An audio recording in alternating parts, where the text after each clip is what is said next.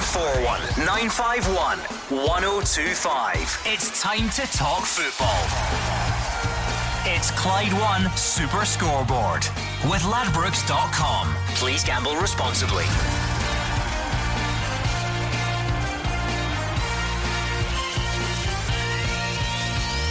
Good evening and welcome to Clyde 1 Super Scoreboard. Rangers get back to winning ways with a 2 0 win against Motherwell, but it came at a cost with Graeme Murty left sweating on the fitness of Ryan Jack ahead of Saturday's match with Celtic. On that game, James Forrest is eyeing the victory which would cap off a great year for the Hoops, and the goal that never was in the Edinburgh Derby may have frustrated Neil Lennon, but the Scottish FA and SPFL say goal line technology is simply too expensive. Since it is a Thursday night, Gordon Dalziel and Mark Wilson are here. If anyone's been on Twitter at Clyde SSB, you'll see that Gordon Dalziel is dressed like he's going husky racing. That's because there's a bit of a heating problem, and he's. Uh, you should honestly see it. it doesn't work on radio, folks. But head over to Twitter at Clyde SSB. There is no chance I'm going to be able to take you seriously with that hat on for the next two hours. Anyway, good it's, to have you both. It's not even a joke. It's that cold in here. it's You're, fine. You've got your jacket on. Mark Wilson's got his jacket on. Behave yourself. It's like the old days at school. We should be sent home. Not a chance. Plenty to discuss tonight, and we want you to get involved as well. 01419511025 or we are on Twitter at Clyde SSB. Uh, where to start? It's been a, a, hectic week of football and plenty more to come, Gordon. Last mm. night there was always going to be a, a, huge focus on whether Rangers could get back to winning ways. They did that, and uh, and now there's that in one side of the, the fence, and on the other side, people um, not too happy about the tackle on Ryan Jack last night, which may have an impact, of course, on his availability for the weekend. Yes, uh, he's very doubtful, obviously, after that tackle getting stretchered off last night, Gordon. But you're right, first and foremost. Uh, I was there at Rugby Park on Saturday. Uh, I thought Rangers' second half were very, very poor. And it was so important for Graeme Murty and Rangers to get a good result last night.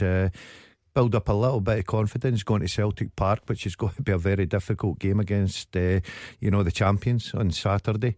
So it was a good victory. Uh, it was a well needed victory after coming off the St Johnstone loss, the Kilmarnock loss.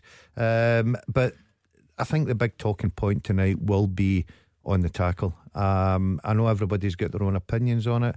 I thought it was a shocking tackle, Gordon. Uh, people say about he was a bit clumsy.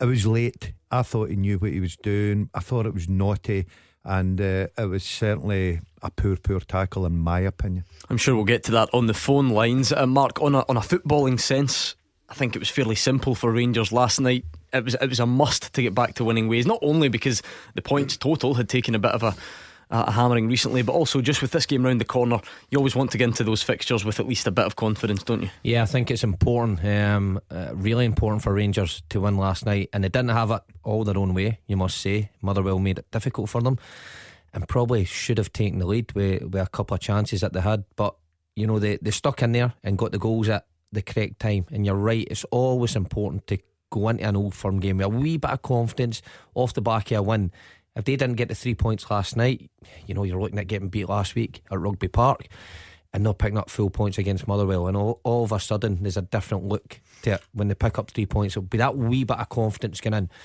But they, they know how difficult it's going to be. I mean, this Celtic team just now uh, have found that bit of form again. Went off the boil a wee bit over over what the last three or four weeks, but the last few games they've been exceptional again. Let's hear from Graeme Murty after that game, shall we? He obviously spoke to the press following the game last night and again today. He says he will give Ryan Jack every chance to make Saturday's game, so he may still make it. He was stretchered off in last night's 2 0 win over Motherwell. Murty says there was no malice in Cedric Kipre's challenge on the midfielder, but uh, Jack is still hurting. So, yeah, he's in the treatment room, treatment room at the moment, currently um, having some ice and compression and our physios are taking very good care of him at the moment. Is there any suggestion that there's kind of long term damage there? Or? We don't know as yet. It's too soon to say, unfortunately. And it, and it, is, it is very sensitive. It's very tender. Uh, he took a sore one last night, so we'll uh, we'll look at him and make a, a, judgment on him closer to the time. So you're not ruling him out for Saturday? No, we're having a look at him and saying how, how he uh, how he recovers. If it's if there's a potential for him to be involved, then that would be great. If there isn't, obviously we'll be uh, disappointed, but we'll give the player every chance. I think that Ryan slides in to make a pass. The guy goes to block it. I didn't think the guy actually stamped and pushed down. I didn't really put any pressure through the challenge. Um, there was a, a, coming together that is a nasty one, and it's sore. But in regard of intent, I'm not sure there was any there. Murty admits they will need to be on top form to get a result at the weekend. He calls it one of the biggest derbies in the world and hopes his players can get themselves right up for it. We've always got a point to prove against Celtic, not just this game. It's just a game. It's the Old Firm derby. It's one of the biggest and best games in the world.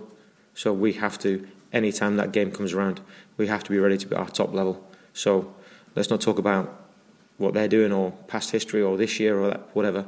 Let's just acknowledge it for one of the biggest games in the calendar, full stop. The last thing I want to do is to give Celtic any motivation by telling them they're dropping off a level and really winding them up. What I would like to say is we know that when we perform properly, we can give everyone a game.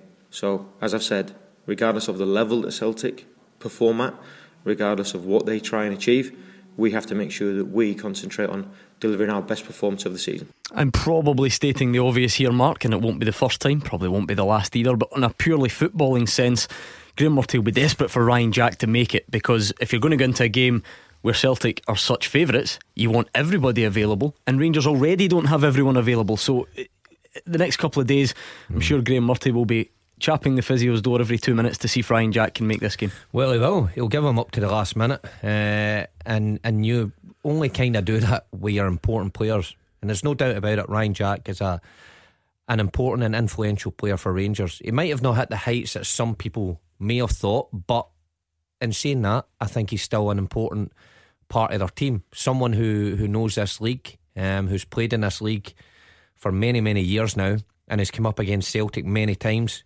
before. And those are the type of guys you want in a team. And just that drive he gives the team, you know, and that competitive edge. I'm sure Graeme Murty will want him in that central midfield going up against guys like Scott Brown and, and Stuart Armstrong rather than maybe a younger lad who, who's not sampled this game before. Yeah, I agree with that. Um, I said in Saturday, Gordon, I looked at Kilmarnock, I looked at Rangers, I looked at the middle of the park. It was going to be so important.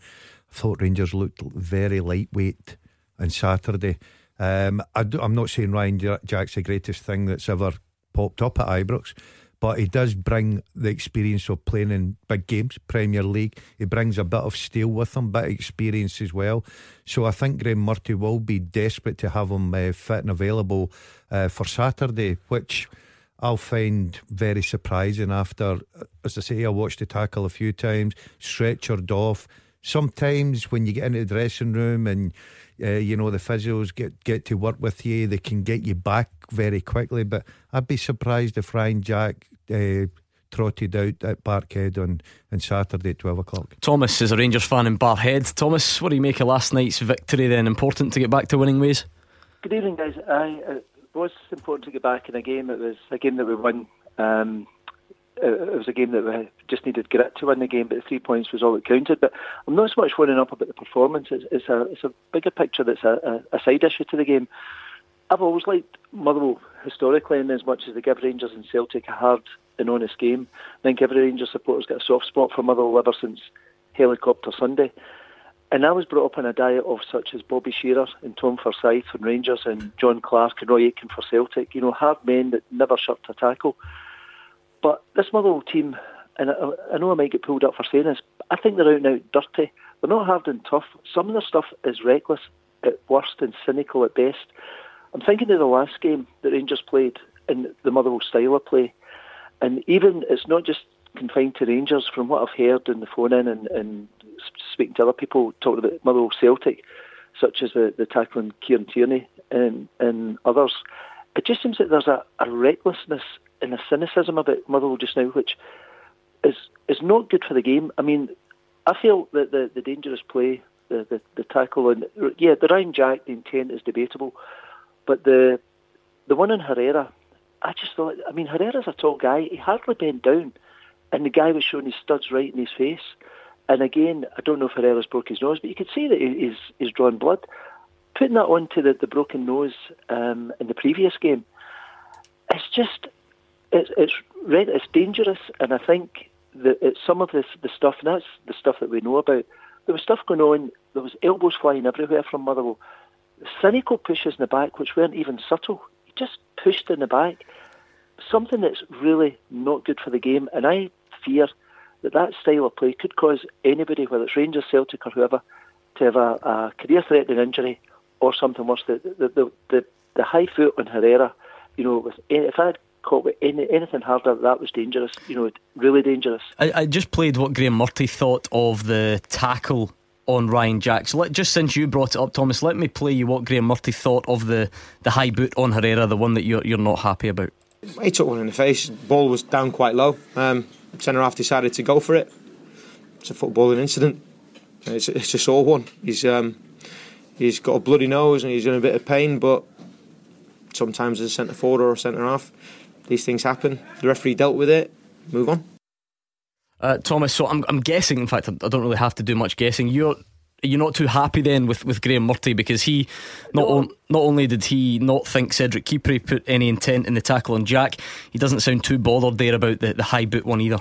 No, the Jack one I agree. I mean, was there cynicism? It's hard to say. And the Jack, I think Graeme Murty is, is listening to his tone, etc. I think he's been very diplomatic and very. He's, he's got to pick and choose his words. He's new in the job. He doesn't want to make enemies right from day one. That was one of the things that Pedro made, made a, a, mistake. If that had been Pedro in charge, then I think that the, the attitude would have been different and perhaps he'd have went over the top. But I think he was being diplomatic. But I'm not even talking about those two incidents. I'm talking about throughout the game. Um, the, the there was a, there was an elbow just right in front of me on the the touchline in front of the where the dugouts are. They connected with one of the Rangers players, and you could see it. I mean, I think the foul was given, but again, dangerous. Another connection. It was another broken nose. Pushes in the back, which were not two players going up for a ball and jousting. It was just one player goes up. One the other player doesn't even go up. He just is. They're pushing in the back. The ones where they're saying two players going for the ball, you see that all the time. I I'm going back to Bobby Shearer. You know, I've been around a while. I, I, I was brought up with it being a man's game, not recklessness though. There's a difference between a good, hard, strong challenge that maybe moves into a foul, but it's the recklessness of this Motherwell team. And I'm looking at the two Motherwell, the two Rangers games, and other games that they've been involved in, and the the, the refereeing just now is so weak. Yeah, the referee last night did give the fouls as and when. I don't have an issue with that some of the time, though, he could have been firmer in, in even having a word. Whatever happened to uh, Thomas? I, I, th- I, think we get. I think we get the gist, Thomas. If you don't mind, just so I can get the guy's opinion on it, Gordon. You, what, Thomas makes a lot, a lot of points there. What do you have to say? Can, every supporter can have a look at first and foremost. Have a look at your own team. You know, are you telling me over a piece that the Rangers players not out there making tackles that other supporters and other players are are not too happy about. I think the big problem with Motherwell is they got all the pats in the back against Rangers in the semi final because they basically out muscled Rangers. Um, and a lot of people thought that was too physical. And I think that the Motherwell manager and the players went along with the same attitude. Let's see if they're they're up for a fight. Now the the verdict after it, and I read it in the papers today as well, that a lot of people come out and saying, well, Rangers did stand up to the fight and they did stand up to the battle. Um, it's a man's game. Um, well, it's uh, that the, phrase to me. I, know, but, I don't but, like. It. it makes no sense at all. Yeah, but the referee, but the referee's there to referee a game, Gordon, and like Thomas, uh, I grew up with playing with Tom Forsyth and against him in training, and guys like Roy Aitken and and people out when tackles were tackles. Uh, but I, I I don't think you can just lay all the blame at Motherwell. They play to a certain style of football, which up until the last seven, eight games really suited them. They got to a cup final. Uh, they were sitting third in the league. Everybody was giving them all the praise. The crowds were coming back to Fir Park. Um, they've took a bit of a slump just now. Um, by all accounts, it was a, a a fiery game, let's say. But I'm sure Rangers players can handle themselves. I mean, if Thomas is bringing up pushes in the back, like he, he mentioned a few times there, you're right, Gordon. What is is every team not, you know, guilty of that? And Gordon uh, again's right. I, I mean, look at your own team, Ryan Jack. I know he's on the receiving end of that tackle, but there's been a number of occasions this season where he's he's been the one that's dishing out the tackles, and okay, a few got rescinded, but he's been sent off a couple of times. So, you know, there's there's players in that Rangers team that are physical as well, but they stood up last night and got the result. But I, I just think Motherwell get a hard ride for this being over the top and physical. that's the way they want to play. But I don't think there's any any malice in it, or they go out and and try to hurt people. That, that's just they've got a group of players who are a, a tough bunch of players, and they play to their strengths. And sometimes I think when these tackles are shown, it gets a wee bit blown out of proportion. Mark is in Partick. Hi, Mark. Hi, how you doing? It's just a couple of points I want to ask the panel. Uh, it's obviously Steve McClaren's left his post with this team today, and uh, obviously Mark Allen obviously wants to make him his first choice. It's just obviously uh, to think what the panel would think about him being the new Rangers boss at the end of the season. I wondered if we would get any calls in this, mm. Gordon. Just purely, you know, putting two and two together, sort of thing. Steve McClaren leaving uh, Maccabi Tel Aviv today uh, to return to England was was the reason. Can you see anything in that? Is it is it just a case of, of putting two and two together, or is that anything you can nothing, really see happening? Nothing surprises me now, Gordon. We look at a, a championship manager getting sacked uh, last week, and he's now in the Premier oh, League. Carvalhal, you mean? Yeah, yep. Carvalhal. Uh, it's incredible. You look at Gary Monk getting sacked uh, from Middlesbrough because style of football was the reason. What did Middlesbrough do? Bring in the worst style of football manager in Britain, Tony Pulis. So nothing will surprise me. I don't think Steve McClaren's in the last few jobs, Nottingham Forest, he was shocking. He's been about the, the, the, the block a little bit, not really being so successful. Um, went to Israel, as we say, family reasons, maybe come home to England, I don't know. Uh, not being successful.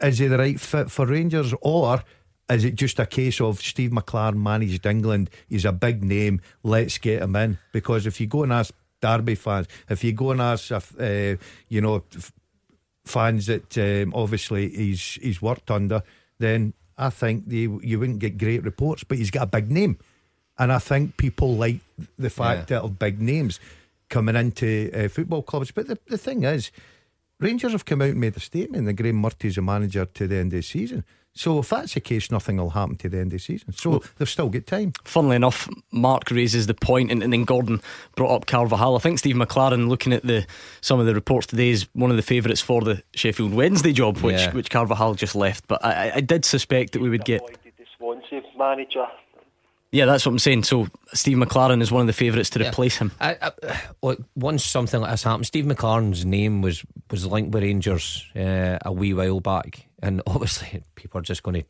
jump to conclusions. I agree with Gordon again there when he says that because he's been a big name, in England manager, left a post, people think he's automatically good enough for Rangers. Mm, is he? Is he really? We chatted about it in the show last week. Big names down south, are they automatically good enough to come up to our clubs? Some, yeah, uh, no doubt are, but I don't know if Steve McClaren would be the right guy for Rangers at this time. Okay, it was Danny Wilson who got Rangers off and running last night, and quite a finish it was as well. We're going to hear from him and hear from Motherwell boss Stephen Robinson after these. Clyde One Super Scoreboard with Ladbrokes.com. Backing Scottish football all season long. Please gamble responsibly. Gordon Dalziel and Mark Wilson here with me, Gordon Duncan, on tonight's Clyde One Super Scoreboard. As I said at the top of the show, at Clyde SSB, we've got a picture of Gordon Dalziel uh, looking rather wintry because the heating's not on in here. And Robert Connor says, Nice to see you're taking in homeless men for the night. Well done. I think that's a bit unfair on homeless. The, the problem is, I'm only, sense, I'm only doing it for you guys because you don't want my nose to run. That is very true because not only will the heating be broken, we'll have a flood in here as well. So let's move swiftly on. I, I know lots of you want to get in touch touch about the, the tackle, the Ryan Jack situation. So plenty more of that to come, I'm sure. But I'm quite keen to find out what you made of the football last night, Rangers fans. Was that a, a satisfactory performance for you on the back of a couple of difficult ones? Do let us know. 01419511025.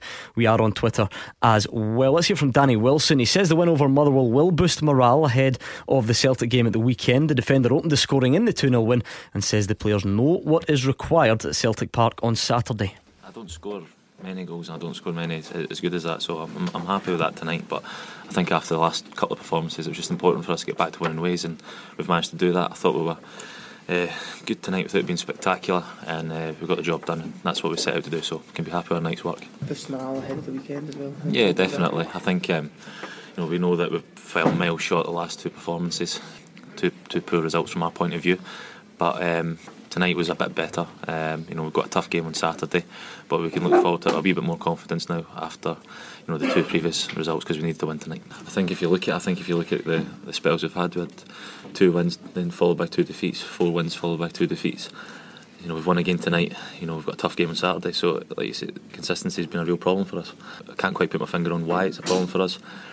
We need to do better. We need to put longer winning runs together and even if that, we need to make sure that we don't lose games. So, um, you know, it's, it's, a tough one. It's been a real problem for us all season, probably going back to last season as well. So, um, we need to work hard. The boys are working hard. There's no doubt about that. We're just falling a wee bit short uh, on, on certain things, so we need to try and you know put them right because, like I say, it's going to be really tough on Saturday going there. Uh, Gordon, I think it was a finish that most uh, forward players in the league yeah. would have been proud of. Danny Wilson on his birthday as well, perhaps an unlikely goal scorer. I know he's chipped in with a couple, but what did you make of that as an opening goal?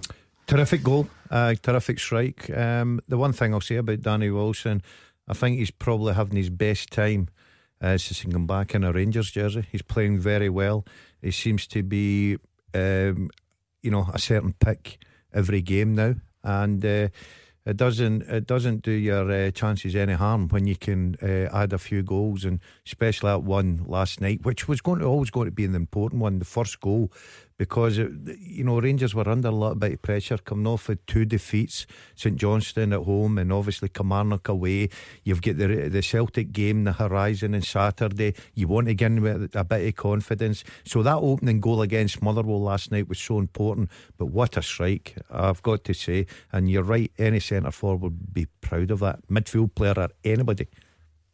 No I, I agree with Gordon. Unbelievable reminded me a bit of Gordon Dalziel in his, his heyday. I would never been that far ahead. never.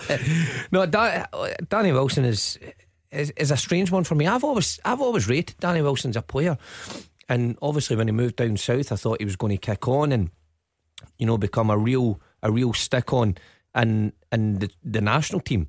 But just didn't kind of backfire for him when he came back to Rangers. I, I think he's found it difficult at times, and I, the fans got on his back a bit which I sometimes think's a wee bit unfair. But what's Gordon saying there? I think he's going through a good period just now.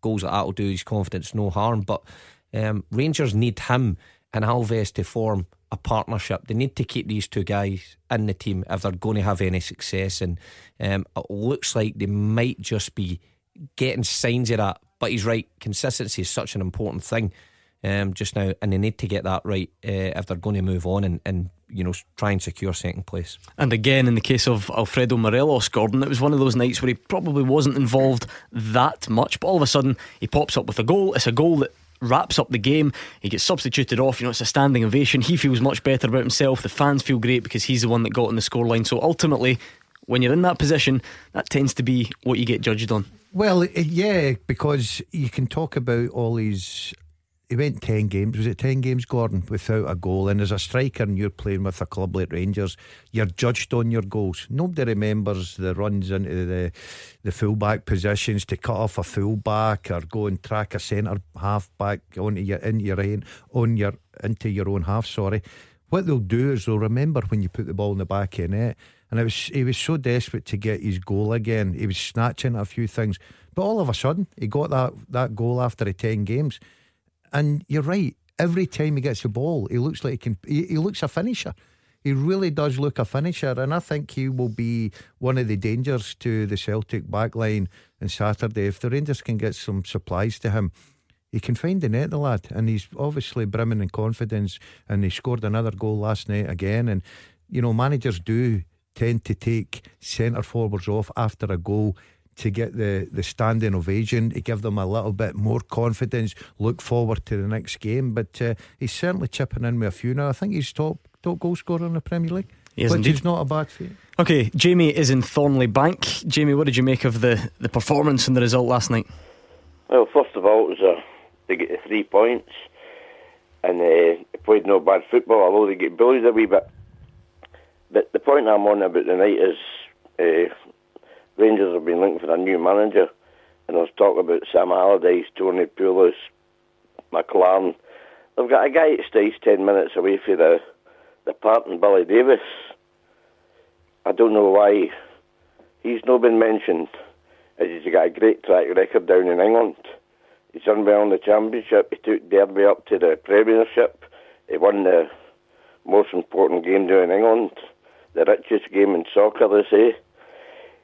And you hear that um, ex-players talking about him. Wes Morgan of Leicester says he was the best manager that he's ever worked for. And I just don't understand why Rangers have no went for Mr Davies. I think everyone knows Gordon Dalziel. Billy's a, a, close friend of yours. We've spoken about it many times on the show. So what we'll do this time then is I'll, I'll throw it to Mark and, and, and see what you think of of uh, Jamie's call, Mark. I think listen to Jamie there and listen to Gordon. I've spoke to Gordon a number of times about Billy Davies. Managers, I think you have to look at managers and look at their stats. You know, going back to again, being a big name, for me, doesn't really wash that much. You know, being a big name's great, but you've got to have something to back up with. Billy Davies is certainly one of those guys that when you look at his stats, you think, well, he's been successful everywhere he's went. So why would he not be a good fit for Rangers? I, I don't know. You, you tell me. Is his name not glamorous enough for for some Rangers uh, supporters? You know, you think they would look for a guy like I say who has been successful, who's managed big teams and big games, and big also big players and uh, and characters in a dressing room. And you look at him and you think, well, he's done it. But because somebody's maybe a more glamorous name, Rangers fans are shouting for for them. It doesn't make sense to me that I would rather have a manager at my club whose whose success rate was very high at high level than somebody whose name was a bit more glamorous. Mark, I think's right. Sorry for interrupting. A lot of people say, "Well, it's only your friend," but he's right in the management. Have a look at stats, Gordon. And when you sit down, doesn't matter what you think of Billy Davies, a person. You sit down, you have a look at his stats. His stats are incredible. Six playoffs, taking Derby to the, the, the English Premier League in 11 months. Everybody that, that's worked under a talking about him. Go and have a look at every club he's managed and have a look at every manager that's come in after him has never beaten his record, which tells you he's very, very good at his job. Uh, Jamie, we keep coming back to comments made by Dave King after the AGM saying that they had already looked at managers who are out of work. And obviously, Billy Davies falls into that category. And in Dave's King, Dave King's mind, sorry, that basically they, they weren't up to scratch. So does does that not suggest to you that those types of, of people are, are not going to be pursued by Rangers? Well, sorry. Um, I think Mr. King's got it wrong. As Mr. Dalziel said there and now, Billy Davies' records are brilliant in football. And he's a he's an ex Rangers player. When he left Rangers, when Graeme Souness was here, Graeme Souness wanted to buy him back to bring him back to Rangers, so he must have thought he was a, a player. And I mean, as Gordon Dalziel said there and now, the teams he's been with, now it's Forest, Preston, uh, Derby, they've all done well. And I just can't understand why the wee guy never gets mentioned because he is a top class manager. Okay, thanks to Jamie, the Rangers fan in Thornliebank, for his thoughts. Let's hear from Stephen Robinson. He says he's looking to add two new strikers in January after the 2 0 defeat to Rangers at Ibrox. The Fir Park boss was frustrated by a lack of cutting edge at the top end of the pitch and says it'll need to improve if they want to climb back up the table. The message to them is it's not a huge game on Saturday for them, you know, and because there's no hiding place. They have to step up. Certain people's form have dipped, you know, um, probably since the cup final. We've had injuries, yeah, we've we've had injury problems, but that's why you have a squad of players. Um, and some people have just been nearly there, not quite good enough. And I have to say, Tans was our bright spark. He was the, the one player that I thought, yeah, make something happen. Um, the rest of the four players were nearly there. They nearly got in front of people. They nearly had shots on target. You know, they nearly held it up. So Tans was the one bright spark, but his chances, you say, just before half time, he usually tucks away. And that's when you come to places like Ibrox, you have to take them chances. Well, as I said, we were definitely looking for one to replace Louis on the budget we have um, and the finances. That's not an easy task, but we have got people we're speaking to. Um, but I, I, think certainly we need to. You know, you're judged at what you do at the top end of the pitch. That's why they get paid the most money. That's why they command fees at every level. Um, and people haven't just quite stepped up to that. So uh, for me, I definitely need um, two strikers and you know another another defender. Do we get any of the, the money to spend from from Louis? Yeah, listen, the board will back me as much as they, they possibly can. We're a club that get 4,000 people, you know, so there, there's a running cost of football club as well. I can assure you, we, we spent £10,000 on the whole squad. That's the only transfer fee we spent. So we won't be spending lots of money. You know, we, we have to be prudent with what we do. We have to search the lower leagues. We have to look at the championship in Scotland and, and the lower leagues in Scotland. Um, we've got targets. We've got three or four targets up front. We've got three or four targets, and it's just about getting them over the line. Uh, Stephen Robinson there talking about his, his strikers, and obviously the question is going to be how do you replace Louis Moult? How, how do you, you do that, Gordon? It's easier said than done. And I must tell you, maybe it's just me who's a bit soft, but I, I thought it was quite awkward last night. I'll let you in on the way this unfolded. So, this is the Ibrox press room. Stephen Robinson is sitting there slating his strikers, whether he realised or not. Alex Fisher, one of them, is, is already in the room. He's waiting to do. He's waiting to do his next interview. Oh. he's got his he's got his head down. He's just looking at the ground, and then someone actually even uses his name and says, "I mean, Steve, are you disappointed in guys like Alex Fisher that you've brought in and you know oh, haven't no. managed?" And I turn and the guy's just standing there, just staring at the ground. But listen, I'm, he, he would I'm have pretty re- sure he heard it in the dressing room before his exactly. manager came in. He, he, would have read it in today's papers anyway. But I just thought yeah, it was a, Gordon, it was quite awkward the Gordon, way it played out. We we're guys that are regular attendance at uh, Fir Park when we can, and we know that Louis Moult's a big miss, but you just can't depend on one player.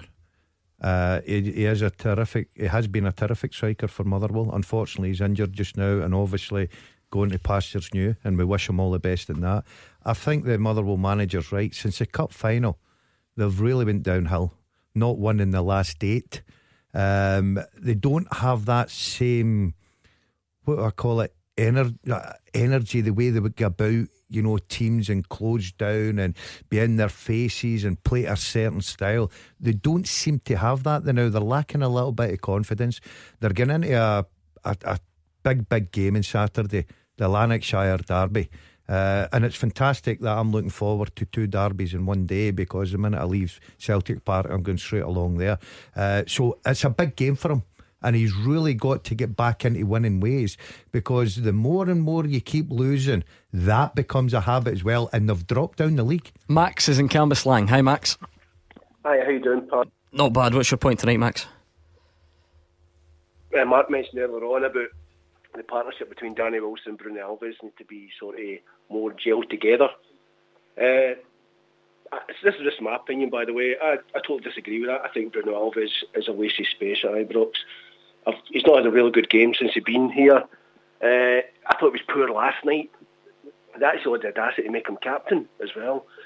But as I say, this is just my opinion. What's the panel's opinion on that one? Gordon, you certainly watch Rangers relatively often. Max is, is not happy with what he's seen from Bruno Alves so far. What about you? Um, I can understand where Max is coming from. Um, I don't think for the big reputation and obviously the, the big money that he'll be receiving, that he's been the leader. If you if you know what I mean, but the one thing that I think Mark's talking on is when you're out in the park there and Danny Wilson is playing alongside a guy who's had the career that Alves has had, you know, even in training, dressing room, before they go having a chat, positional wise, I think it, it's it's no coincidence that, that Danny Wilson's probably having his best spell. And I know that you can say, well, Alves has missed a few games, but the games that Alves is there, I think Wilson looks more steadier with him beside him. Yeah. Because I think that even talking to him, helping him, putting them into positions and, and you know, the conversations that they must have. You can only gain with experience like that beside you. Whether Max or the Rangers fans think that Alves is doing enough personally, then that's their opinion. But, you know, I think if you ask Danny Wilson, he'll be the first to admit Alves is helping him. I think, Max, uh, in my opinion, it's Rangers' best bet. You know, going with those two. If you look at other options, I I know Alves hasn't been outstanding every game, but uh, if you're wanting Rangers to have any success, in my opinion, those two are your best bet at centre half. And Gordon Wright, Danny Wilson is playing a bit better. But um, I just think having Alves there with his experience would serve Rangers better than than another I mean, off the top of my head, I, am even struggling to think who who would you bring in there to replace Alves? Well, you've, get, you've, get, well, you've got Bates at Kilmarnock. Yeah, The basic Kilmarnock that, that didn't particularly, you know, he's not ready for that. Yeah, Max, would you rather see someone else at Rangers take take the place of, of Bruno Alves? Yeah, Is that I mean, young, young Bates was, was okay. He's not fantastically brilliant. Even Ross not- is well, now playing in midfield, isn't he? Yeah, I mean, he's doing okay. Young Barjonas came on last night. I thought he did well when he came on, though he was a wee bit losing the cliche Barry Ferguson esque, as in passing the ball across the way and back the way, never really going forward with the ball. But however, when he got the ball, he was doing okay with it. Yeah, You know? Ma- Max, you look at the two centre halves, Bates and Cardoso. That's the two that's going to challenge Alves. Alves for me all day. Okay, we're going to hear from James Forrest, who's looking ahead to Saturday's game, and that's coming up next. Clyde One Super Scoreboard with Ladbrokes.com. Download the app and score a tap in. Please gamble responsibly. Mark Wilson and Gordon Dalziel are here with me, Gordon Duncan, on tonight's Clyde One Super Scoreboard. Let's quickly get back to the phone lines and speak to Danny, who's a Celtic fan in Royston. Hi, Danny. Hi, can I speak to Gordon Dalziel, please? They're both listening, Danny. Hi, Danny. Hi, Gordon. I've not spoke to you for years and years. Okay. Uh, no, if you mind me, my wee team, your wee team. Ah, yeah, Danny, I do. How are you? Aye, not bad, uh, but this wee Celtic up-and-coming defender I've got, Kristoffer Ajer. Yeah. Rangers well enough to gamble to give him his game on Saturday. Danny, funny you should say that. I was speaking to Mark. He was at the Aberdeen game on um, Saturday, um, and he was uh, raving about how good he was. Um, he's still what 19 um, and he's went into you know centre back, and Brendan Rodgers has put a lot of faith in him. And um, you know he has come out and said that he has no fears whatsoever. He thrown him into this game on Saturday, and that's a great confidence booster for a young lad uh, when your manager's coming out and saying that about you. So I expect him, like Mark, to play against Rangers, and it'll be interesting to see how he does. Um, he's still learning his trade. But um, he's in there. He's got an opportunity now um, because obviously there's going to be a bit of competition for the places at centre half. Uh, but he's holding the jersey just now, and uh, if he go, goes and keeps the performances up, you know, to the level that he's doing, then he's going to be hard to be uh, removed. The thing that struck me in the Dundee game, Mark, and I know there's a case here to say, well, he wasn't tested too much defensively, but the thing that struck me was just how keen he was to step out with the ball any any chance he saw. It seemed something that he deliberately was, you know, was trying to do every time he could. Well, it's it's a trait that the Celtic supporters like. Your centre half being able to take the ball forward and engage, you know, other midfielders, and he's got that power just to stroll by them. So I was at the Thistle game, um, and he did it near the near the end of the game. Got the ball on his 18 yard line, drove all the way to the opposite 18 yard line, picked a pass, done the exact same against Aberdeen. And it's there's just confidence oozing out the boy. I was I was thoroughly impressed with him at the weekend. I think when you come up against a striker like Adam Rooney, who's hugely experienced in this league, scored loads of goals, and batters centre halves about left, right, and centre when he comes up against him in the league. And the young the young lad stood up to him, won majority headers, looked strong, didn't let Rooney bully him. Um, and he, he looks full of confidence just now. I think I may be wrong here, but somebody might correct me. I think he's only conceded when he's played in, in his games for Celtic. I think there's only one goal's been conceded when he's been in the back four, and that was that one against Thistle. So um, I don't think he can be left out on Saturday. I think he's a certain to start. Gordon, can I come back in, please? Absolutely. Aye, thanks, Gordon. Mate, see this big German guy we signed here? Marvin Yeah. Compper. Aye. By the way, I think him and that young boy, that'll be our future centre halves in next season coming up. We've got rid of the Boyata, bomb scare, Simovic, bomb scare. They've done as well at the time. So times are going on. You know what I mean? That's for now. To me, anyway, I think that'll be our next two, Joe. They two. Happy days again. Okay, thanks to Danny and Royston for his thoughts on Kristoffer Ajer. Let's hear from James Forrest. He says a victory against Rangers on Saturday would cap off a great year for the club.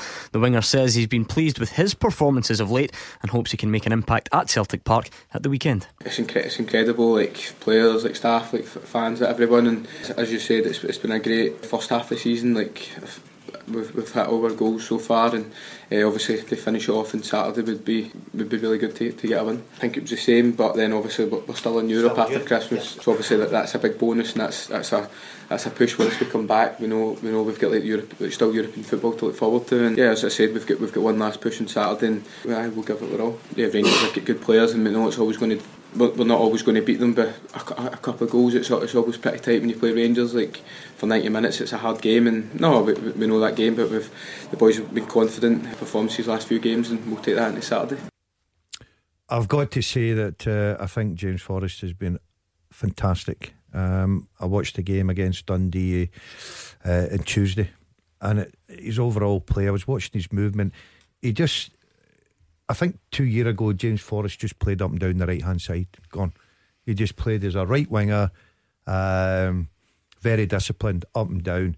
Now under Brendan Rodgers, and especially the way they play this season, his movement, he comes in the field, he causes problems, he gets in between the lines, he gets turning at defenders, he's just full of confidence, he's added goals. I think James Forrest is having his best ever season with Celtic. Kevin's in Croftfoot. Hi, Kevin. How you doing, lads? Not bad, you? Yeah, no bad. Um, what it is, I'm actually phoning up because I seen the rumour the day Steven Caulker's been released by QPR and again linked with us. He certainly has been released by QPR, and it's a name mark that's been linked with Celtic for for a long time. It has been. Um, as soon as I saw it come up there, that was my initial thought as well that um, surely Celtic must be interested. And then I start thinking, well, I wonder if that you know ship sailed. I wonder if they they had shown interest, but it's went on too long. Where Compper's now come in, you've got Ajer, Boyata, Simunovic, Sviatchenko. You know, you've got a lot of players there vying for that position. So I just wonder now if it's a wee bit too late for Steven Caulker. I've no doubt that he would love to come to a club like Celtic. Um, I'm not sure it's going to happen now after after Celtic signing Compper last week. Kevin, is that something you, you want to happen? Is that what you mean by calling in tonight? Yeah, I think the boy's got wealth of experience. Um, he's got an England cap. He's still in his mid twenties. I can see either Boyata, Sviatchenko, or Simunovic. I can see two of the three of them leaving.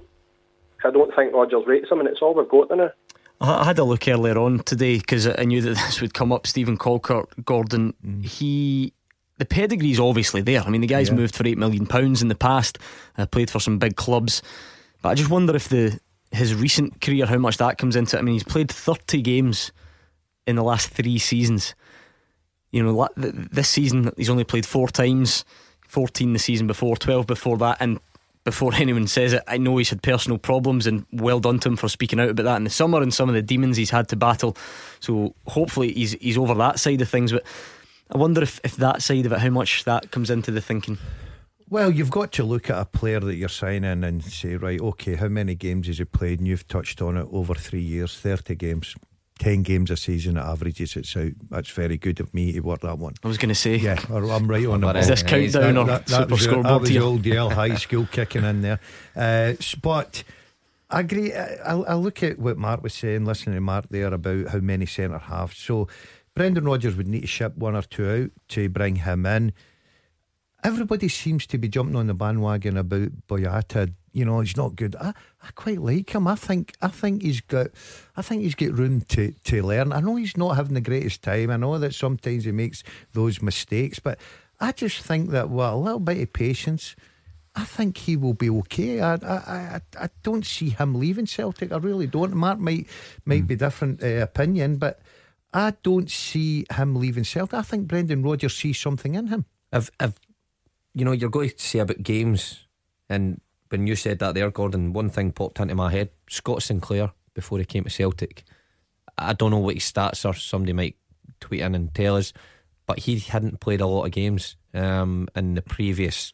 Well, I don't know, two or three seasons before that. Brendan Rodgers takes a gamble. Okay, he had to shell out a wee bit of money for him, but he comes and he's absolutely terrific. So I think if you're if you're a good enough player um, and you've played at a high level, such as Caulker has, I don't think he'd have any problem. Although he's only played four this season, I don't think he'd have any problem coming up here and fitting into the side. It's whether Brendan Rodgers thinks they need another player in that position.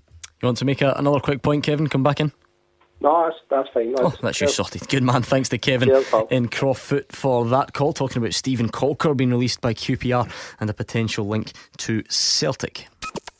Beat the pundit with goals in the Scottish Sun. The SPFL and EPL latest every Monday, Wednesday, and Saturday. It's just before seven o'clock, and that means the time is now. If you want to play Beat the Pundit, go and pick up the phone, dial 0141 951 1025. That's the number you need. Dial it right now, and you could play Beat the Pundit against Mark or Gordon after the news.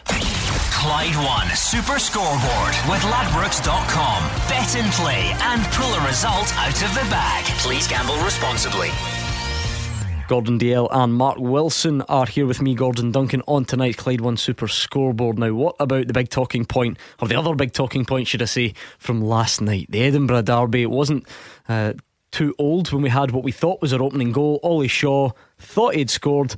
And it didn't count, so I really want to get into that one because this just this this is one that brings it almost brings all football fans together. It doesn't matter if you're a Hearts or a Hibs fans. Everybody likes a good old moan about goal line technology and all the rest of it. So we're going to get into that very soon. But before we do, Beat the pundit with goals in the Scottish Sun. The SPFL and EPL latest every Monday, Wednesday, and Saturday. five past seven. As always, it is beat the pundit time. Charlie is in Bearsden. He's tonight's contestant. Hi, Charlie.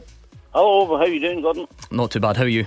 Aye, good, good this evening, yeah. Good stuff. Are you feeling in confident mood? You've had a wee break over Christmas, charged the batteries, and ready to sweep Mark Wilson or Gordon Dalziel aside. Eh, well, we'll see. Give it a bash. Whoever I get. They yeah. always say it's a bit harder when you're actually on here and the clock is ticking down. But let's toss the coin anyway and see who you're going to play. Heads, it's Mark Wilson. Tails, it's Gordon Dalziel, who, by the way, is still wearing that ridiculous hat.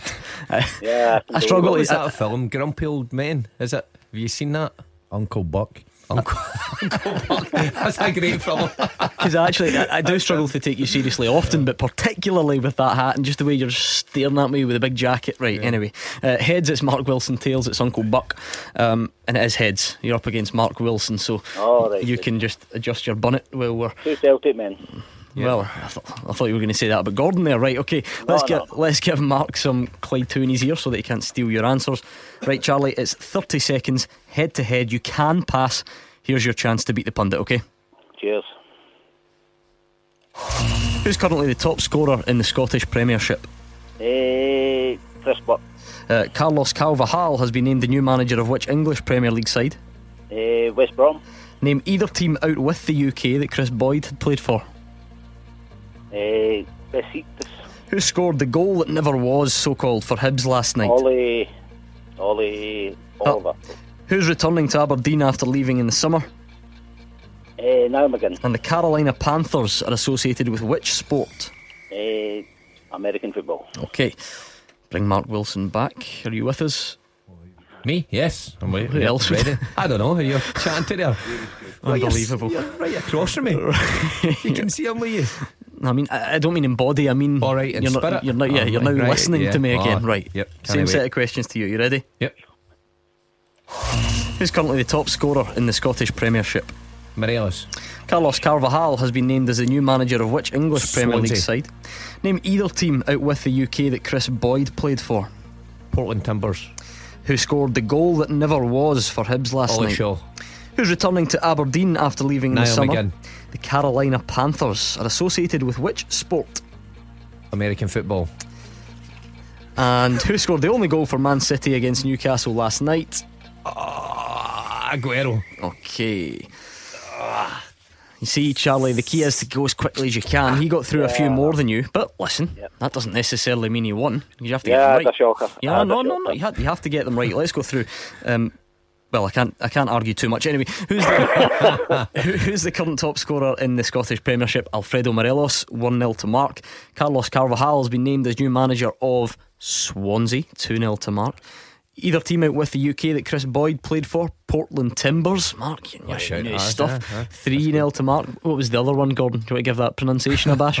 I can't even remember. Somebody in I'd Turkey. put- I'd wasn't I'd Portland Timbers. Trabzonspor. Eskispor, if that's the right Ah, pronunciation. so Someone yeah. will no doubt tell me it's not. But Charlie, you were close. I could see what you were getting at. Um, but it's 3 0 to Mark. I think you settled down after that, Charlie. You got into the swing of things. It was Ollie Shaw who scored the so called goal that never was last night. You got that right. You both did. You both got Niall McGinn returning to Aberdeen. You both get the Carolina Panthers associated with the NFL. Um, Mark, you got on to the last question. Who scored the only goal for Man City? Sterling. It was Raheem Sterling. So, like I said, Charlie, it was the old uh, football cliche of too little, too late. You got three Yeah, on the board. thanks very much. But Mark already had three, so he it was a 6 3 win for Mark. Thanks for taking part. No, thank you. Thank Good you. luck, Charlie. And Thanks, happy Charlie. To you. Yes, same to you, Charlie. Mark Wilson, every week, who takes it more seriously than any other pundit, is absolutely you know uh, delighted with himself. Honestly, unlucky, Charlie. I've never seen MD so happy in all No, my I thought, life. Mar- I thought Mark's not like that. He's, I thought he was quite Nah. serious there. Yeah, no, I was sincere. Unlucky No, Charlie. you've never been sincere. Nah, no, yeah. Mark's Mark's all right, honestly. Uh, anyway, let's hear from Cheers. Thanks. a ringing endorsement there. Uh, Let's hear from Neil Lennon, shall we? I think his words will probably sum it up uh, better than any of us can. So he says decisions like last night's are making a mockery of the Scottish game after they were denied what turned out to be a clear goal at Tynecastle. The Hibs boss was furious with the decision by the assistant not to award the goal and says they must look towards goal line technology. We all know the story. The game finished nil nil, so it would have had quite a telling impact. Here's Neil Lennon. It's a goal. It's well over the line. It's a goal. I, everyone could see it. And you can tell by the way the ball comes out at the angle again. It's not hit the bar, gone straight down and out. It's come here and back out. The spin's taking it back out. It's a big, big decision that's gone against us again. I think of the handball against Rangers and then tonight. You know, it's costing us important points. And we were by far the better team for long periods in the game on a very, very difficult pitch. So I'll pay tribute to my players. They're outstanding in very difficult circumstances. And we should be, I should be sitting here talking about a great win, great three points. It's a goal. It is a goal. the goal's a goal, you know. And I know we're all about video referee and Scare here. Everyone, oh, if the fourth official goes and look at a monitor, you can give Stephen a shout and go, by the way, that's a goal. Well, I, I'm sitting down and I can tell by the way the ball's come back out, it's clearly over the line. He said that uh, he couldn't get a good view of it and the linesman didn't get a view of it or didn't see it. The linesman got every offside in the first half. Didn't get that one though, the most important one. And you know these these could cost us at the end of the season. You know we should be sitting here three points, fantastic, well hard fought derby win. I don't know what what you can do. And you know we talk about video assistant referees, and we haven't got that in the game. But this is a huge game. You know it's live on TV, and it's making a mockery of the game sometimes. I think. You can see his frustration. Um, I, I mean, when you get such decisions like that, two in close proximity to each other, the handball against Rangers, which you know could, in theory, have you know cost his team points. You never know how the game's going to pan out after that. And then you get this one and another huge game. You can see why Neil Lennon's reacting the way he does. And there's no doubt. But uh, Mar- when I Marco, seen it, have you, not- are you telling me that Neil Lennon, since the start of the season, has never had a No, of course, But hold yeah, on, of course that- I would have. his way. That's Come why. on. That's why these discussions end up going. You know, let's not count up decisions. Let's talk about Yeah. last night's in isolation. Yeah. But last night's is, is simple. He's totally right what he's saying. It's a goal. Now there was a there was a view from a different camera angle that showed the linesman's potential view. There was a player maybe blocking him, but he should still be able to tell. Now I know the argument. He's got to be sure if he's going to give it. I mean, I was watching on the TV. Did you know the very first time you saw it without I- replay yeah, that it was in? Yeah, I was going to say, I know it's easy for us watching TV. As soon as it went in, I said, that's a goal right away. So I could see it. Slightly different when he's pitch side. We've got an elevated view from the camera angle. But come on. It's for me, he should be able to get that right. There's so many officials now, they should be able to get that right. Right.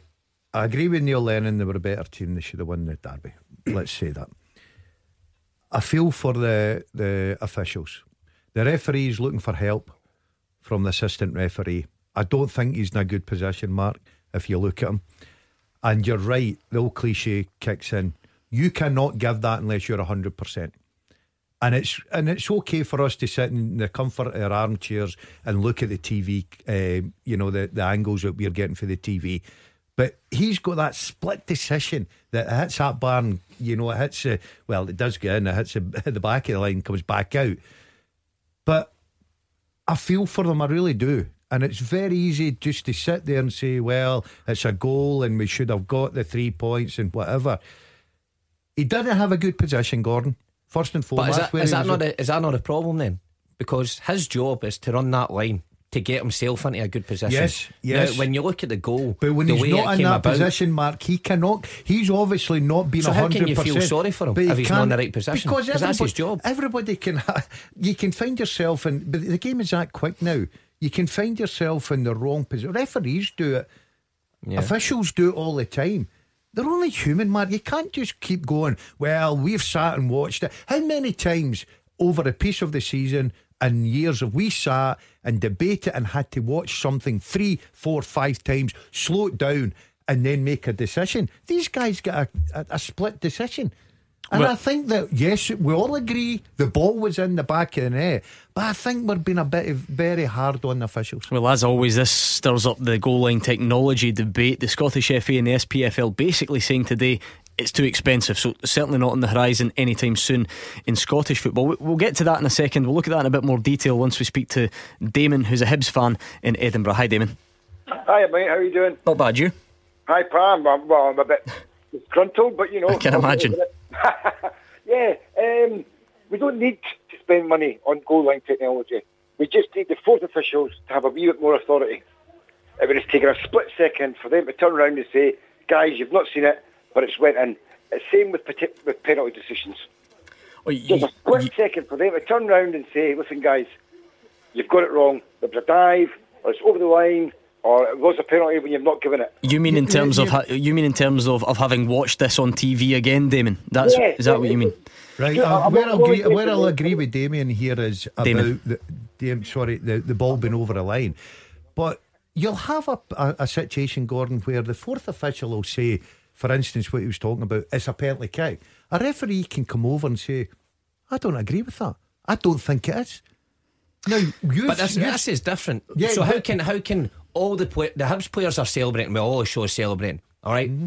You've got Neil Lennon, Garry Parker on the touchline celebrating, who's standing next to the fourth official. Now you've got a referee who's closer than them, and you've got a linesman who's in line with the goal, and none of those three can see it, but the players on the pitch can see it. The guys in the dugout can see it. Well, to be fair, Come though, players will claim for Well, everything. I- I know you're So gonna say that, You can't, but- you can't use but, that as a. I'm not. I'm not right. talking about that, Mark. I'm talking about uh, Damon's suggestion that we su- use- we use the fourth official for penalty kicks and everything. because Damon, Damon, let me just let me tell you the sort of uh, uh, like the official line on this, if you will, because as I'm sure you're you're well aware, we we do not have VAR at the moment. I think there are 14 countries that use it at the moment. We're in the, bit- the we're in the midst of a trial period which ends next year. So see when it comes down to that, if we want to embrace VAR, and I'm not talking about goal line technology here because that's not what you're asking. You're asking about video assistant referees. We we if we decide to do that, we're going to have to go all in on this. It's not a case of, oh, well, this game is on TV, so let's go and ask someone. We're going to need the six cameras, we're going to need a control room, we're going to need a video assistant referee. So that is all going to have to be put in place. It's not as if just because a game's on TV, we can then go and ask, the, you know, the fourth official. So that day may well come, but we're going to have to make sure we've got the infrastructure there to do it. Okay. And my heart goes, can I just say my heart goes out to Ollie Shaw, a young kid who could have scored a winning goal in the, the Hibs Hearts derby. So that's what I'm more concerned about. I'm not bothered about beating them. It's Ollie Shaw. He must be heartbroken. That's He a fair point. heartbroken. Fair Here- point. Here's another point on that then, on the same side. Stevenson, was it a handball in the in the box? The one where John McGinn takes it away from him? I think mm. that's a penalty kick. Yeah, it's more debatable than a certain goal. The- the- the- these are went over the line. It was a goal. Penalty. Don't know. Maybe. These are different things because, as I said, some people are talking about VAR, video assistant referee, where you know you refer a decision. Other people might be talking about goal line technology, which we have in the English Premier League. You've all seen it before. The referee checks the watch and so on. That's the one that the our governing bodies have spoken out about today, essentially. So, the Scottish FA put a sort of statement out saying it's maintained a consistent stance on goal line technology, both publicly and as an important voice within IFAB, the, the board to make the rules. Essentially, we're open to technology that would help deliver matter of fact. So that would be goal line technology, right? You know. Was it over the line or was it not? It's something we would be happy uh, to embrace and support if there was a widespread appetite from our member clubs. However, the blunt reality is technology remains unaffordable, and, th- that is essentially what, what it's going to come down to. So the rough cost, and please, before anyone corrects me, this is definitely a rough cost, would be roughly £250,000 per stadium. So and that by the way that's just that's just for the technology because some stadiums may have to be altered stands may have to be things may have to be moved around and all the rest of it to, to comply three million gone. so about 3 million for the top flight in Scotland I'm on fire in here. Good at counting tonight. and then that's the question of how many times in a season would it be used and so on. So, whilst last night everyone's screaming for "Well, we need it, you can also understand why it's not going to happen. Yeah, because there's, our, there's our clubs, more our finances. clubs don't have club- that much money. Yeah, of course. Well, that's the problem, and it's a shame it comes down to that. Um, you just it's not another contractor out there that does it for cheaper and can undercut. Well, that's the thing. There was a bit of competition around this when it first started because it, I'm sure you all remember this. Plan's been in place for a few years. Goal line technology. It was speeded up. Remember Lampard, the Yeah, goal against yeah. Germany in the World Cup in 2014. So that sort of speeded it up. Certain countries have been able to afford it. We have not. Fairly simple. And plus the fact, over a season, Gordon, how many times do we discuss this? But then and the- I know it's Neil's right in what he's saying about at the same time, it that could three cost you could cost a relegation or- yeah, yeah. I, I totally understand there are two that, but sides. they can't afford it. Uh, let's speak to Kenny the Jambo. Hi, Kenny. Evening, guys. Mark, Gordon, Gordon, how are you Hello, sir? Kenny. No, listen, uh, aye, it was a goal last night, uh, well and truly. But it, it- we're going to end up taking the excitement and the fun and the debate. Kim, everybody's debating about it tonight. Uh, I'm chuffed if it didn't go in because it means Hearts have got a wee record in eight goals for so many hours. Uh, but no, as Gordon said earlier, it's it's that split decision that gets the crowd on their the edge, is it, is it no? And if people see things like that, it's happened for years and years, as Gordon said earlier. Well, I know that's a, that's a completely separate argument, Mark. People don't want to take the human element away because they like I don't say like that's probably the wrong word, but they accept that this is this is part of it. Decisions go for and against you. But I think nowadays there is a a, a bigger feeling that when it's matters of fact like Yeah. that, then then it should, if possible, be cleared up. I get what Kenny's saying. There's nothing better than you know coming on here or going to a game and chatting with your mates, or even if you're down the pub and a few of years disagreeing th- things, and and it's great conversation. It's what we love about the game. But you're right. I think that the greater technology is getting, and you see it used in so many other sports, and I don't think it's taking the excitement out of any the other sports it's used. You know, you um, you look at some of these the sports that use it, the the attention it still draws, and there's still there's still talking points, there's still debates that that go on after it, I suppose. And and say that say we did have going technology last night, it'd still be exciting when the referee goes over. I know it would only last for a split second, but there'd still be a, a sense of excitement. The Well, that- referee that- going that- over to check it. And That is more the video assistant ref you're thinking of. Remember, the assistant goal line ref. technology is the, the one on the watch that's that's That's instant that you see in the right, English okay. Premier League. Yeah, but I don't think it would take a lot away. You know, I think there'd still be discussions that would rage on um, at the game with your mates and down the pub after it, even uh, even if we did have that technology. Want to come back in, Kenny? I know. I, I agree with what Mark's saying there. I'm just, I'm just feeling that, you know, with- with most of the clubs. I mean, there's a lot of clubs struggling financially. You know, what I mean, you've given, as we said last week about Falkirk pulling out that youth thing, but I just feel we're putting an awful lot of money into. It's took years and years for for good reasons to get the stadiums up to scratch and, and better facilities and that. And it's it's an awful lot of money for a wee country to, to provide all these teams and facilities and technology. You know what I mean? Well, if it comes down to choosing between, you know, keeping your club alive or keeping your youth system going, or for some teams it'll be if they can get another player in to keep them in the league. I don't think there's any choice. Obviously, you're going to pick that. It'd be great though if we were as rich as the English Premier League and every ground could just afford it like that. It would be great. But as long as as long as um, the cost still remains that high, it, I don't think we'll ever see it in Scotland. Uh, Stevens on Twitter, he says, Last night's decision didn't need a replay. It was clear as day in real time that it was a goal. Uh, as you would expect, not a, a whole lot of, of sympathy out there. Anthony Neil as well. I can't see any excuse why it wasn't given. It was live on TV, so there was more than enough cameras to cover every angle of the pitch. Milan Derby went to the video ref to rule a goal out, and it was the correct decision. We don't have that rule in place at the moment. Maybe one day we will. We're going to get these to a full time teaser coming up next. Clyde One Super Scoreboard with Ladbrokes.com. Backing Scottish football all season long. Please gamble responsibly. It's time to get the full time teaser for Mark Wilson and Gordon Dalziel. A big thanks to Chris Thornbury for sending this one in. I'm sure lots of you have had a bit of time in your hands, maybe some time off over the festive period. Well, if you've come up with any good teasers in that time, why not send them on and try and catch the guys out? If you've got any to send in, we're at full time at Clyde1.com. That's full time at Clyde1.com.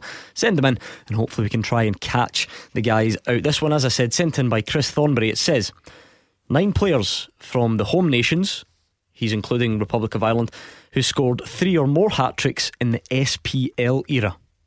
So, nine players from the home nations who scored three or more hat tricks in the SPL era. Gordon, you usually need a seventh, eighth, fifteenth repeat of the question, but are you okay on that one? I can't even. Who did hear you you say? uh, He's including Republic of Ireland. Yeah. yeah. Okay. So nine players from the home nations have scored three or more hat tricks in the SPL era, so 98 to 2013. okay. Any that spring to mind? Go on, Mark. Niall McGinn. No. No. There's a really well. Who's the top scorer in that era from these parts? You two are having a laugh. You should see the Kris Boyd. Thank you. Yeah. Of course. Aye. We're just young. He's got seven hat tricks in the SPL in that Yeah. time. Any Is more at the moment? Scott Mc. Oh, oh no, he's not from home. Nation. Oh. This is going to no be a far- long night. He's no far away from No, there. He's only from Australia, yeah, of course. No, under British rule for a while, Australia. Is that not You should see, and I know this doesn't work on radio, the blank looks that these two are giving me at the moment. Honestly, this could be a long night. Let's I've only got eight to go. Ah, we'll get eight to go. We'll get them. Okay, We'll then. them. Uh, we were talking about this goal line technology debate and the incident in the Edinburgh Derby last night. Peter's in Coatbridge. Hi, Peter. Hi, good evening, panel. Hello. Um, I phoned in a few weeks, well, beginning of December, end of November, beginning of December, because I'd been watching a Bundesliga game, and I made the comment then about the video assisted ref, where the, the, referee had award, awarded a penalty. The opposition team sort of like, denied it, and he immediately went to the, the halfway line at the touch line, spoke to a fourth slash fifth official with a laptop, uh, reviewed it, and awarded the penalty.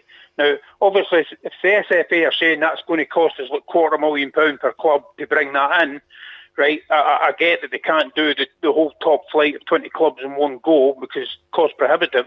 But surely, surely they're not telling me that goal line technology is cost prohibitive. I mean, that makes our top flight a laughing stock. Just to be 20 clear, just to be clear, Twenty pound will get them a webcam out of Curry's.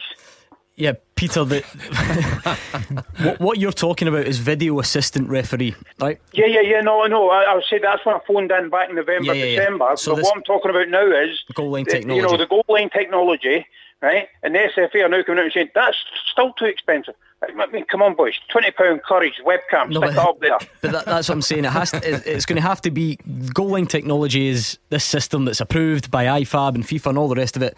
And I've explained the cost. So around two hundred and fifty thousand pounds per stadium. So I, I- I know where you're coming from, Peter. But when the ball travels at a certain speed, now last night maybe isn't the best example of this. So if I can just ask you to think a bit more generally, if someone absolutely blasts the ball off the off the bar and it comes flying down at the line, believe me, a twenty pound webcam from various electrical suppliers isn't isn't going to cut it, Peter. It has to be the Hawkeye system or whatever else. I, I, I do apologise for uh, brand naming there. I didn't No, no, that. I'm only joking. But uh, no, no. But okay, well, let's go to the 49, 99 category then and go up a couple of grades of webcam because you can get a dashboard cam that's full HD. That's you know, it's full HD camera for fifty pound. You stick one of them on the, the the top corner, looking down across the goal line, and beam the signal back to someone. I mean, come on, how expensive is that? And you're only talking about one per goal per stadium, so two per stadium 40 of them. I mean, if they bulk buy them off an electrical wholesaler, they'll probably get a discount on them. Wait, you're not a you're not a salesman, are you? For cameras, by any chance? no, I'm, I'm, I'm, I'm definitely not. But honestly, I mean, I, I get that the, the video assisted referee could be a lot more expensive, and, and, and I do get that with the amount of cameras you need, you need to cover the whole park and all the rest of it. But surely, if you know, just a simple system to say yes, the ball was over the line or no, the ball wasn't, cannot possibly be cost prohibitive to our Premier, and now this is our Premier football league, you know, the Scottish Premier League.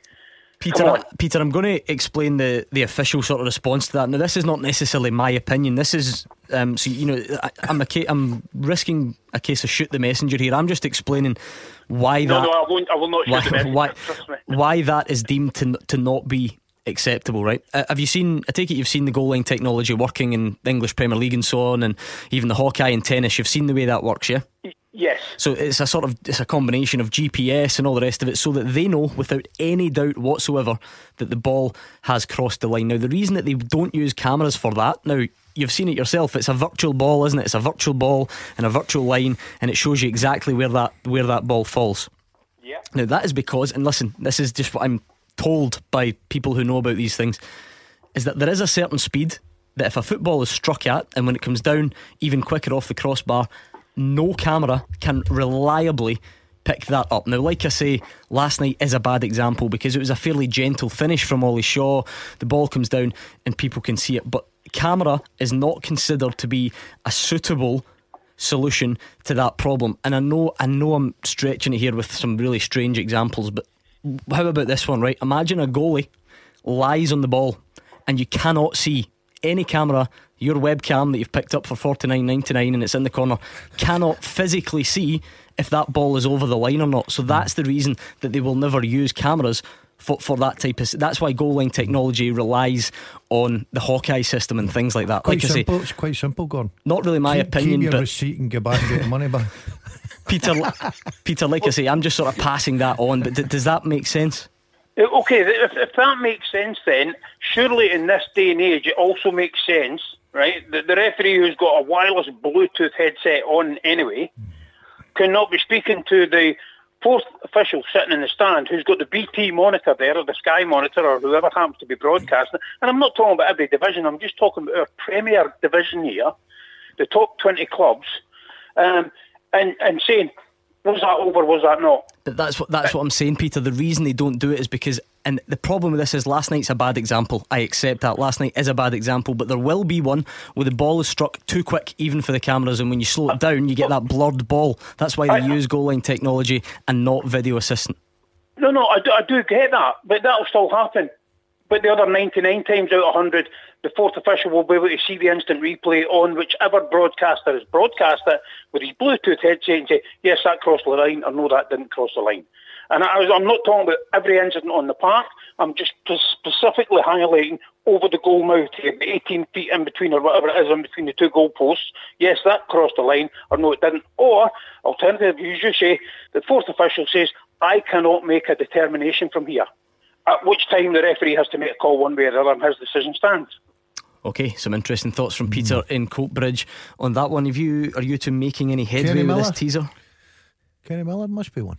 Yes, he's got three hat tricks in the Here's, SPL here's era. another one for you. Okay, Must be Gary Hooper. when you say must be, Gary Hooper. yeah, well done. He's got three as well. Adam Rooney. Mm, no, not in the SPL era. So ninety-eight Son, to did twenty Hartson get any? Which one? You want to suggest both? John Hartson. John Hartson's got five. Sutton must have. No, Mm, don't think. not in the Oh, no. SPL era. Okay, okay. Yep. Billy Dodds. Oh, good Mm, Nope. Good, uh, Kyle Lafferty. Nope. Oh, Okay. Derek Riordan. No. Anthony Stokes. Yes, actually, four. Well done. Right, we'll get back to that a bit later on. Loads of tweets uh, coming up about this as well. And let's see, we've got the ginger one. He says it costs around 250 grand uh, per ground to install goal line technology. People are asking where that money comes from. How about the money Celtic have made through their European run? These errors could cost teams to be relegated. A lot of people saying that that type of thing as well. Three uh, CSC is on Twitter uh, saying simple. Drew Peacock, why does no one ask why Scottish football will resist technology for as long as possible and why the fans of only one club would support that?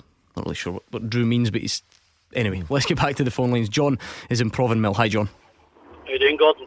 Not No. bad, you. Yeah, not bad, Gordon. A couple of points.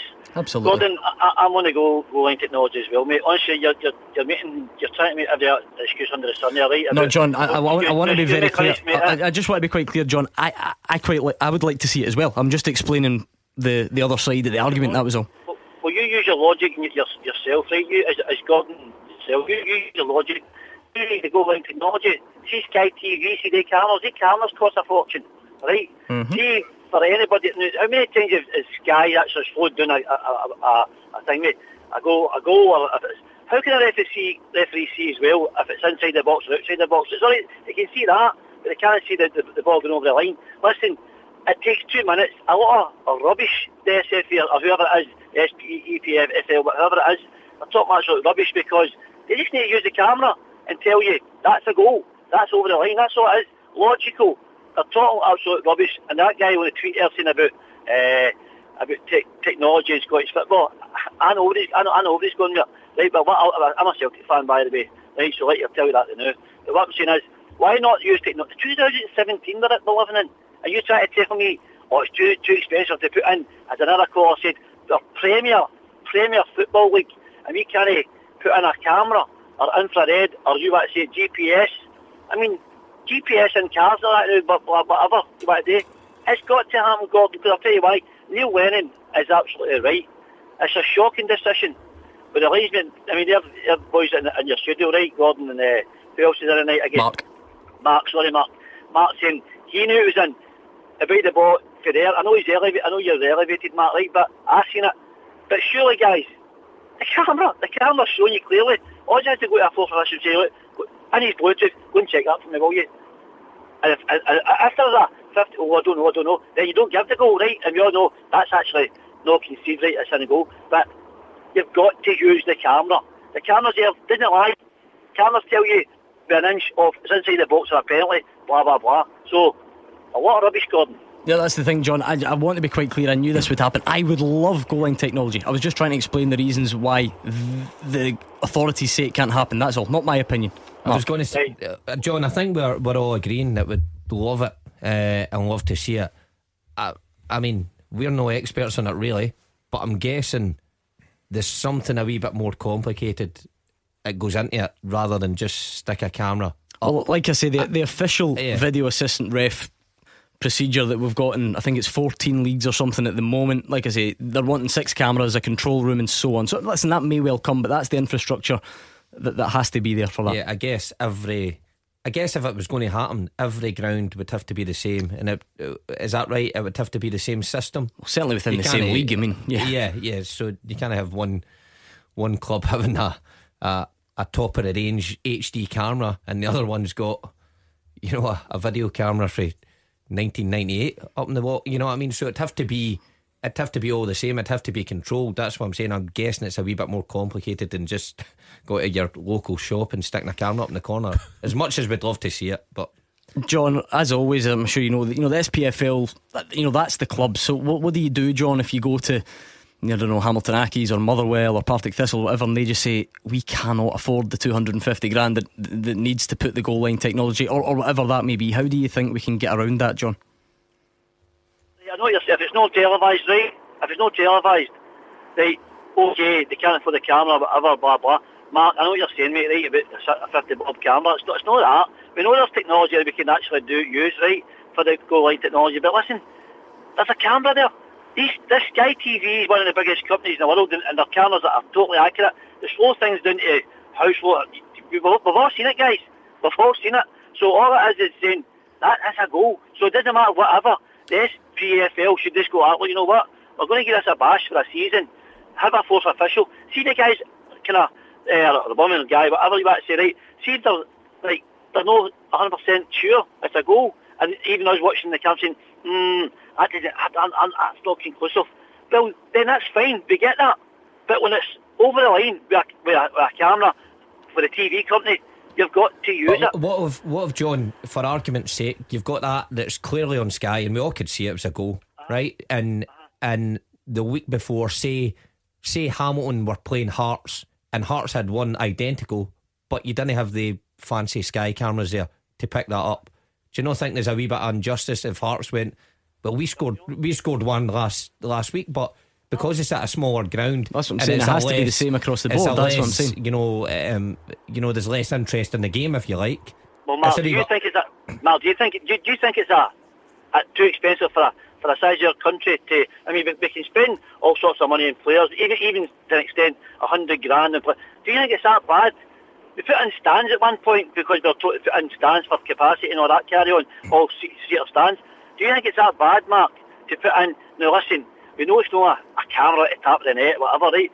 We know it's a wee bit more sophisticated than that. But surely, surely, in year 2017, going into 18, uh, we can't afford a camera. As, as much. I know what you're saying, but as much as we'd all like to see it, I think clubs have got more pressing matters, and there's some clubs that will they'll be out there struggling to pay their, their staff. Sometimes I think they would rather put the money towards that than than a camera. Okay, thanks to John and Provanmill. We'll get the answers to the full time teaser coming up next. Clyde One Super Scoreboard with Ladbrokes.com. Download the app and score a tap in. Please gamble responsibly. Uh, the guys are trying this full time teaser sent in by Chris Thornbury. We're looking for uh, players in the SPL era from the home nations who scored three or more hat tricks. Three or more hat tricks, nine players. So they've already got Kris Boyd, John Hartson, Anthony Stokes, Gary Hooper, and Kenny Miller. Just to give you guys at home a bit of a bit of a snapshot, a behind the scenes look at what I'm dealing with in here on a Thursday night. So there's the question. Nine players from the home nations. Mark Wilson turns to me in the break and says, Mark De Vries. oh, jeez, that's right. So I did. Ah, see, I get confused. And this, by the way, was hot on the heels So of him did. asking about Scott McDonald as well. So yeah. have some sympathy I get for me. confused. Poor There's- me there's dealing Right, with we've, these got, we've got two more, and Mark and to Oh, be fair Mark, he's pulled a absolute Christmas cracker. I'll decide. I'll go for one of my favourite players of all time at Motherwell, Mi- Michael Higdon. Michael Higdon, good shout. You got four in his time across various clubs in the Go on, SPL. Mark, this is a this is a belt. Rod Wallace. I like that from you. Well done. You've redeemed yourself. Thank you. You thought Mark De Vries was from the home nations, but you've got Rod Wallace. He got three as well. So that means there's only two players still to get. Oh, I've got them. I don't think so. Um, a bit of transfer news today. Aberdeen securing the return of Niall McGinn. He's not one of the players, remember. So, former Celtic player. Uh, he- he'd also been wanted by Hearts and Hibs in recent times after ending a brief spell in South Korea. But Aberdeen confirmed to, today, 30 year old, I think it's a three and a half year deal. So, that's qu- quite a commitment for, uh, for, for a player of that age. Not that he's particularly old. What do we make of that sign? I, I think it's a great signing for Aberdeen. Um, I think he, he served the club really well when he was there. Um, surprised, I thought everything was pointing towards him going to Hibs. Just I know he was at a game there one time, but I heard Derek McInnes come out. I think it was after the St Johnstone game, and and said how highly he thought of Niall and how much he would love him at the club. So maybe Aberdeen have just went that wee extra mile, and plus he's familiar with the club. Sometimes that that speaks a lot. Good signing, Gordon. Um, good bit of business. You're right, Mark. Um, he knows the club. He knows the manager. I mean, you, you can take it. Right you can take it, Gordon, there. that you know they've missed him. That's fairly obvious. Oh, or they, with- they oh, feel that yes, they've missed him because that. they've gone and gotten back. Yes, I have, and I think they've missed Johnny Hayes as well. Um, unfortunately, he had a bad injury in, in Tuesday. We wish him well, um, but I think that's a good boost for a dressing room to see someone who achieved a lot at Aberdeen, played very well for them, was a big, big player for them, a big game player at times. To walk back into the dressing room, uh, I think that's a good boost for Aberdeen. every team in the world wants to come out of the January window stronger than they went in. Do, do we think is that the type of signing that, that changes things towards the top of the table? Is it now over to whoever it may be, whoever you think the closest rivals are, whether it's Rangers or Celtic or, or Hearts or Hibs, and say, "Oh, hold on, Aberdeen just got stronger." I don't. Th- I don't think it's over to Celtic. I don't yeah. think Celtic come into that equation, Gordon. I think it's over. Yeah, I mean, like I say, they've got quite a they've yeah, got a gap at the top yeah, at the moment, pl- and, they, and they've got money, obviously, a plenty that they can go out and strengthen in areas where Brendan Rodgers feels that he has to strengthen, depending who departs from Celtic Park. Um, that's a big question mark as well. Um, but I think that you know, I, I don't think it'll be Derek McInnes' only bit of business. So I think that teams like Hearts, uh, maybe Hibs with Neil Lennon there, um, Rangers obviously have got to go out and strengthen. I think we'll get a clearer picture nearer the end of the transfer window rather at the beginning of it. Well, it was a 1 0 win for Aberdeen against Partick Thistle last night, so it's a result which leaves Partick Thistle again uh, back to the bottom. Things are getting quite tight in various parts of the league. Let's hear from both managers then, starting with Derek McInnes. I think, uh, I thought no doubt we deserved to win the game, but you know, I think that they've been we had to fight for everything we got, uh, and work hard for it. I think. Like any we, we anticipated party, you know, playing the way they did, coming up here and being difficult to beat. I watched them play against Celtic last week, and it took a, a brilliant Stuart Armstrong goal um, to to break the deadlock.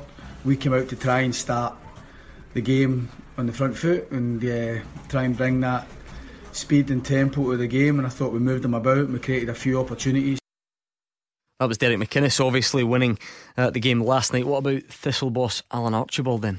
Yeah, the, the, first half is better than the second. I thought the first 20 minutes we dealt with Aberdeen. We knew they were going very go at the start. We dealt with that. Um, we grew into the game with a couple of half chances. A wee bit of belief was coming into it. So, no, delighted with that. The defending, for the most part, was very, very good. We dealt with the movement of Aberdeen and they're good players. Um, disappointing the goal comes from a throw-in. There's nothing fantastic about that. And Aberdeen's part, we've got to defend that better. To, to defend the way we did for most part and then let them in out of throw-ins, real disappointment. Yeah, um, while the score is only one 0 you've always got a wee chance, haven't you? Yeah, look, that was always that was always the game plan. Make it make ourselves hard to beat, grow into the game. Um, try and get the fans in their back. We, we got to that kind of 30 minute mark and there was that little bit of belief and a wee bit of rumble for the stands as well. But we just didn't get going in the second half. I think that was certainly disappointing on our part. Whether that was down to Aberdeen being better, we didn't really have a float of the game in the second half. Not a, a hugely surprising result. I think that's probably fair. It's a game Aberdeen would have expected to win. Most people would. It was just the one. that wasn't a heavy one for Partick Thistle. I'm, I'm not sure if we did, did. we learn anything particularly new from that one last night? Well, I don't know about last night. Well, what you do learn is how important it is to to have a happy club and a settled club. I'm talking about Aberdeen. You know, it just goes to show you when all that speculation about Derek McInnes, they just went off the boil a wee bit. But since everything's settled down, Aberdeen are right back in track again. Look, look strong again, and we just touched on there. They've added another experienced player who knows the club back into their squad that strengthens them even further. Yeah, I mean, looking at the table after last night's results, Gordon with a one-all draw between uh, Ross County and St Johnstone as well. We know that the Hamilton Kilmarnock game was off, so um, I mean Thistle it certainly is tight. You know they're level in points with Ross County, albeit they're bottom, and then the other result from from an Aberdeen perspective, they maintain that three-point lead that they have over Rangers at the top. So this is why the, the festive period tends to be so important because there's so many games in quick succession, and you know things can change very quickly. Yeah, they can, Gordon. Uh, if you look at the top half, all Aberdeen can do is um, keep winning their games because it's a it's a, a, a race to finish second, whether it be Aberdeen, Rangers, or maybe even Hibs sneaking in there. Uh, at the bottom is a different pressure, and uh, every point's a prisoner. And uh, Owen Coyle going a, a goal behind at home, um, not in the greatest run, sitting at the bottom of the league before they, they, they kicked off and uh, you know showed a bit of fighting spirit. Get back in, got a valuable point, which lifts them off the bottom of the league, albeit in goal difference, and puts the pressure onto Partick Thistle. But I think that that that there's a few teams getting dragged into that and that leaving itself out. And uh, teams like Partick Thistle and Ross County, yeah, they can get into transfer window and try and strengthen their team, but they're really gambling because they've not got a lot of money to get and buy quality. They're just hoping the players that they bring in can give the club a little bit of a lift, and they're better than what they've got. Okay, we're working towards the end of this full time teaser. We're looking for the nine players from the home nations. We've included Republic of Ireland who scored three or more hat tricks in the SPL era. So that's 98 to 2013. We've only got two to go. We've already got Boyd, Hartson, Higdon, Stokes, Hooper, Miller, Wallace. Any advance on those? Never, I'm struggling. Are you got him? Gary O'Connor. No. Great shout. Wasn't that Were you pleased with that shout, were you? I wasn't. Can't, I was quite can't have been too pleased. Can't have been too pleased. It's not on my list. No. So we've got two to get. I'm poor wondering if we're moving towards Clue time. clue time. Yeah, come on. Okay, one predominantly Aberdeen. Aberdeen's what you think when you when you hear this guy. Robbie Winters. Yes, well done. obviously That gave was you obviously I- gave you too big a clue. Winter, you do- I thought Dundee United with Robbie Winters. No, Anyway. Aberdeen. He scored. I was that. going to say Dundee United as well, but just Aberdeen was the. Yeah. the goalie. the f- that's right. He took a bit of a spell in as well, didn't he? So you needing clue for the last one as yeah, well. Yeah, I've no chance. Yeah, you sure? Struggling. Yeah. Okay, he's a former Rangers player. He also played for a, one of the Edinburgh sides as well, one of the Hearts, Hearts. Ayrshire sides as well.